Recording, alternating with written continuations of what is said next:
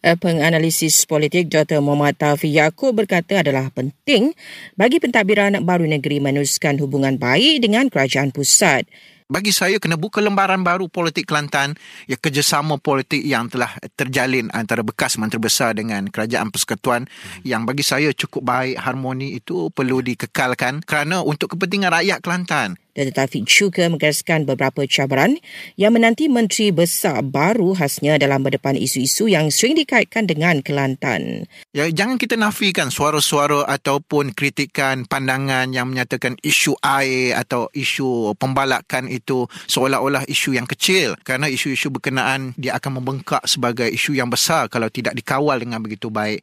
Dr. Nasruddin merupakan Menteri Besar Kelantan ketiga selepas PAS mengambil alih Kelantan pada 1990.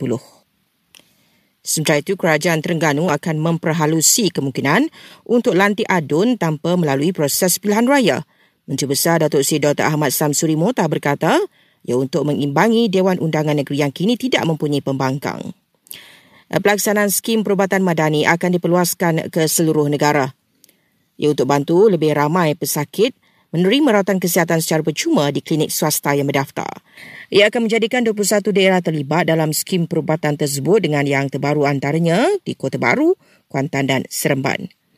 SPRM Selangor dilapor tahan dua individu termasuk seorang pegawai penguat kuasa berkaitan kes rasuah lebih RM100,000 untuk kemasukan warga asing dan polis mengeburu dua lagi lelaki yang disyaki terbabit kes curi lembu menggunakan ubat pelali terhadap ternakan itu di Raup baru-baru ini.